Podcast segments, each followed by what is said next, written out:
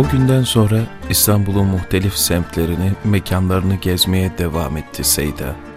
Zihnen, ruhen yorgundu.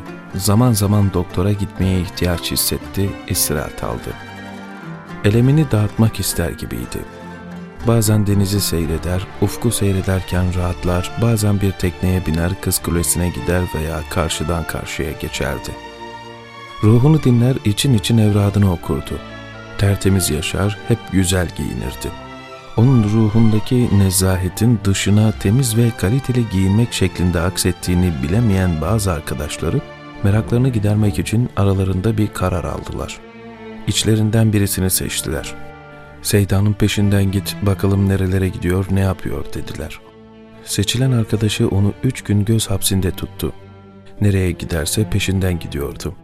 İçinin derinliklerinde gezinen, dışarıyı çok defa fark dahi edemeyen Seyda'nın bu takipten haberi olmadı.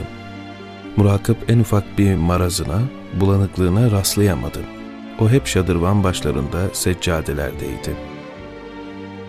Sokakta başı yerde yürüyor, bulduğu ilk bahaneyi insanlara ahireti ve hesabı hatırlatmakta değerlendiriyordu. Bir bakışlık olsun nazarı sağa sola kaymamıştı.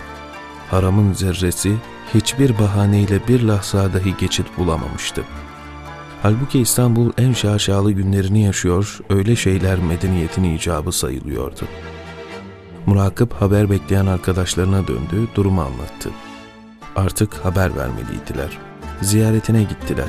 Seyda'yı üç gün takip eden arkadaşı adeta alem duysun der gibi konuştu. Said sen ne yapsan haktır, hakka gidiyorsun ve bunda da başarılı olacaksın dedi. O başı Allah'ın yücelteceğine, o itaat, iffet ve gayretin neticesiz kalmayacağına inanıyorlardı.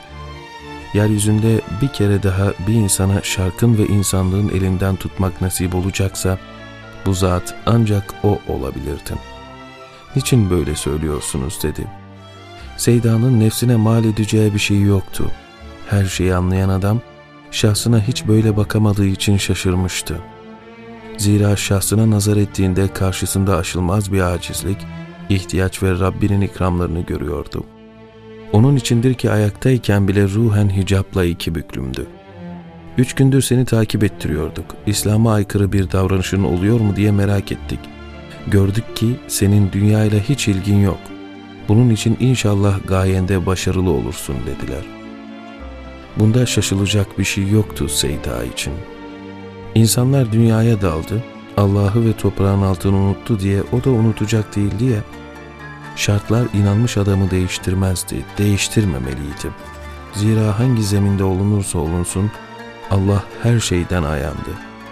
Ebedin müşterisi olan dünyayı kalpten terk etmeli, bir adımda aşmalıydı. Takipleriyle ilgili hiçbir şey demedi. Odasına, ibadetine döndü.''